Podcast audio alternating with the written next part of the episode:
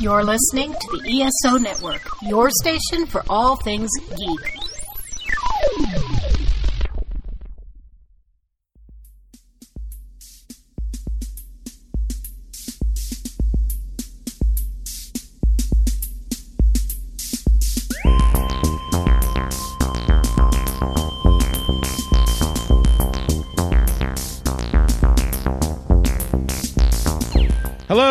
And welcome again to the Monster Sci Fi Show. I am your host, The Monster, and I'm back with Obi Wan Kenobi, part 5 of this mess.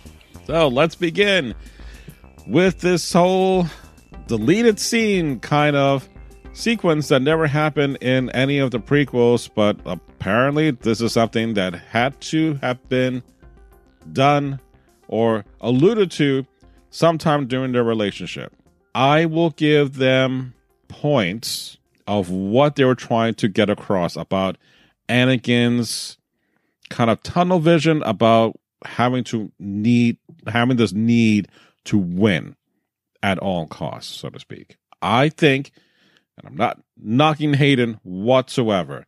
I just think it's apparently how old he's gotten. Yes, he has the hair, he's got the ponytail, he looks like a Padawan, but the de aging could have helped just a bit in this sequence. That's all I'm saying. It, it would have helped that sequence better. Moving on, we now see Reva getting promoted to Grand Inquisitor. And okay, I, I guess that's what she's always been vying for since the first episode. She's always been ruffling feathers of all her uh, other brothers and sisters, especially the Grand Inquisitor, who eh, something happened to him. I don't know. Stuff happens. We now go into attack mode, in which we have Vader launching his attack squad, which Reva now leads. In doing so, this is the moment in which, when we have Obi Wan and Reva on opposite sides of this blast door, this is what I think should have happened a lot earlier. Only because Reva has been such a blank slate of a character that we don't know her motivations.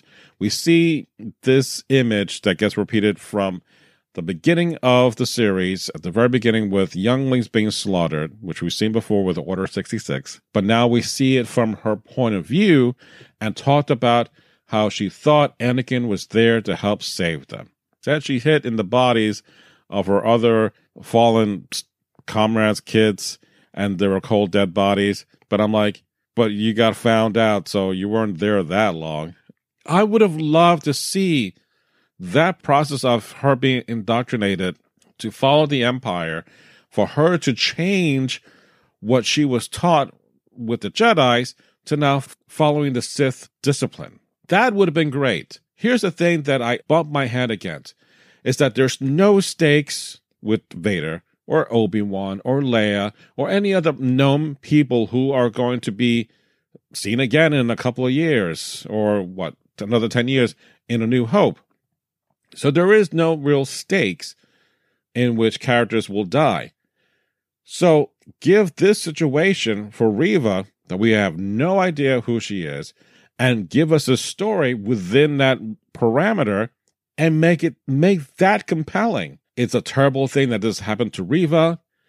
Obi-Wan understands that Anakin is blinded by victory and that if their mutual end goals are aligned, they can form a good partnership and they kind of kind of get there. And I thought that would be great because you know, Anakin is not going to kill Obi Wan in this series, but if something happens to Reva, oh well. But at least then we get some drama. So at, at that point, Vader comes down. He's like, I'll take care of getting Obi Wan, whatever. Now, of course, the plan is was to lure him further inside and see the the rescue ship or the the the refugee ship fly away. And then in a great sequence, I'm like, yeah, give me that. Vader brings down the ship using the Force and rips up part of the hull. But then another ship behind it escapes, and he's like, oh, I'm tired. I'm, I can't. Oh, I'm spent. and I'm like, really? You couldn't do that again? Because, again, is this because it's young Vader and he doesn't know how to tap more into the dark side to bring more of that down? Uh, I, I felt weird about this only because considering how strong he is and how tough he is, you would have thought, no, I got more and I could bring it down easily. The upside was that because Anakin Vader was distracted, this was the perfect time for Reva to go ahead and then attack him. Perfect. And of course, that plan failed. And I'm glad it failed the way it did. Because, you know, Reva is going all at it and really this is her moment. She's waited all this time. But honestly, this is now episode five that we should have had a lot sooner for us to care about. Is she going to survive this? That's the thing that we should be knowing. But she gets stabbed. Hmm. Nah, she's a goner. She's going to die from there, right? Wrong. well, first off, before she collapses or com- you know passes out, the Inquisitor comes back and takes back his little badge and slaps it on him. It's like, look at me now. I'm the Inquisitor. I'm the Grand Inquisitor now. So there you got that coming back. And I'm like, dude, I know you're still alive in Rebels, but that's not the point. Because now you have Reva on the floor. You can tell her, you know, re- revenge is a great way of staying alive and so forth. But I'm like, yeah, but Qui Gon got stabbed. He died. Darth Maul got cut in half and he didn't die, but I get what you're going with. But you're really reducing the efficacy of a lightsaber in this stance. As such, we're going to just leave you to die. Bye. So all the troopers leave, all the ships leave, and then we have Reva being aware of this device of a, not a homing beacon, but a, a communication beacon that reveals the location of Tatooine and how there's a boy there that Leia and somehow him are connected and something to that effect. And I'm like, that's great, but she's going to die in a minute. Doesn't make a difference how she knows this. And like, wait, what do you mean she's leaving this planet? She's crawling over and gets this information. And then, of course, the next episode, she's still alive and she manages to get to Tatooine, which First off, she's not in any condition to get there. And two, what ship that she had there that was waiting for her for, to get in there? Was it the torn up ship that Vader just took down with the Force? And she repaired that miraculously with a like a, a, a serious wound in her? No, I don't get it how this was even possible. But in any case, she knows that she has to get to Tatooine, and then we end with a shot of poor Luke in his dusty bed or a sandy bed because, you know, sand gets everywhere. And boom, we're done with episode five. And that's it. There's not a whole lot to really to delve deep into. Although I did forget to mention that Tal sacrificed herself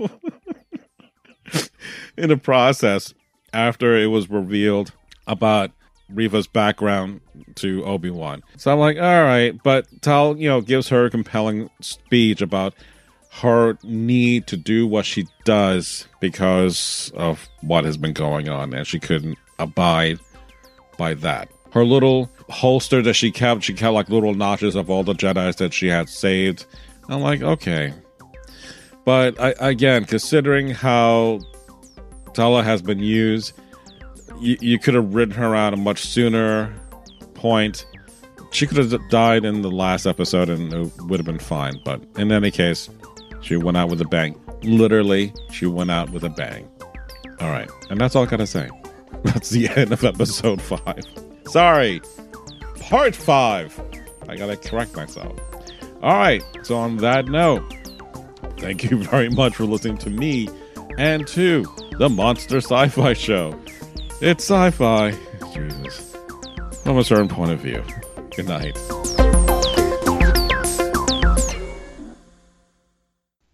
Leiter here. Wish you could keep up on DC Comics but don't have the time or the money? Not a problem. Join Cletus Jacobs and I as we bring you recaps and commentary on DC Comics, television, movies, and more, whether they are good or not. The Earth Station DCU podcast comes out weekly and is part of the ESO network. This has been a broadcast of the ESO Network.